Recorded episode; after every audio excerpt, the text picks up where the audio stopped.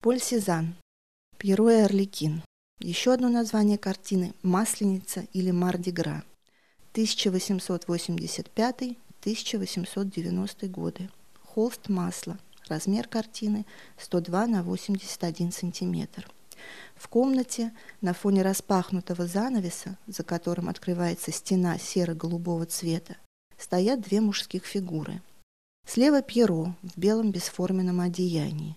Справа Орликин в трико, украшенном традиционным для этого персонажа узором из черных и красных ромбов.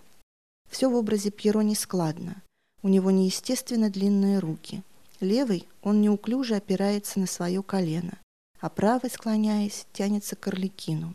Также несуразно выглядит его костюм. Поверх белых свободных штанов спускается длинный широкий балахон с большими карманами, подвернутыми рукавами и гофрированным круглым воротником. Из-под брюк выглядывают аккуратные носки белых туфель. У Пьеро большие темные глаза.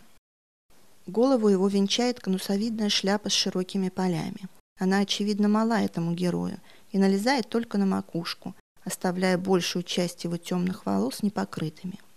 У Пьеро большие темные глаза, приплюснутый нос и поджатые губы. Его устремленный вперед взгляд завис в одной точке. И сам он замер в такой неудобной позе, словно перед нами заводная кукла со сломавшимся механизмом. Рядом с ним Орликин выглядит подчеркнуто оживленным и уверенным в себе. Стройный и подтянутый, с прямой осанкой, которую подчеркивает тугой ремешок на поясе, он степенно вышагивает вперед, перехватив под мышкой короткую палку для битья, как Дэнди перехватывает трость. Немного ускоряет поступь Орликина диагональное построение композиции – его черные вытянутые туфли с тканевыми помпонами того же цвета словно скользят по диагонали вниз.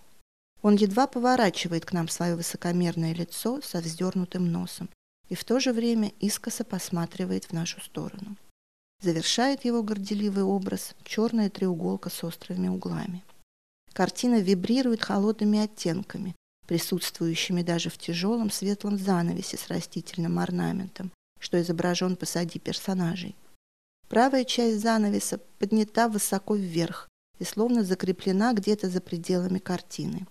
Синие тени белого одеяния Пьеро подчеркивают мертвенную бледность его лица, которую не оживляет даже легкий румянец, а контрастный синий контур красного трико Орликина, напротив, подчеркивает его взбалмошный и неуравновешенный характер.